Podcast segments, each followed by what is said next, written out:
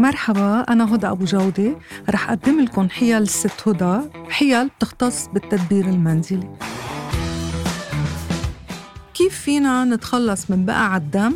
عن التياب وعن المفروشات والسجاد. حتى لو كانت بقع الدم قديمة.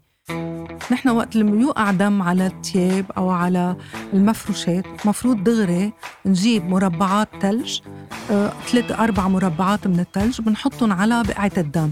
بنتركها لحتى تذوب تلجة على الآخر نحن رح نشوف إنه اختفت بقعة الدم لحالها.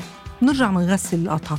إذا الدم على المفروشات بنحط cube تلج أو مربع من التلج على البقعة وبنتركها تختفي بنرجع بنلبخ مطرحها بشوية مي وما بنكتر صابون وبنتركها تنشف مزبوط هلأ إذا كانت البقعة قديمة بنفرق على البقعة بخل أبيض كربونات الصودا بندوم مي وبنتركها لتاني نهار. تاني نهار بنفركها بشوية سائل للجلي كمان بدون مي وبنغسلها دغري.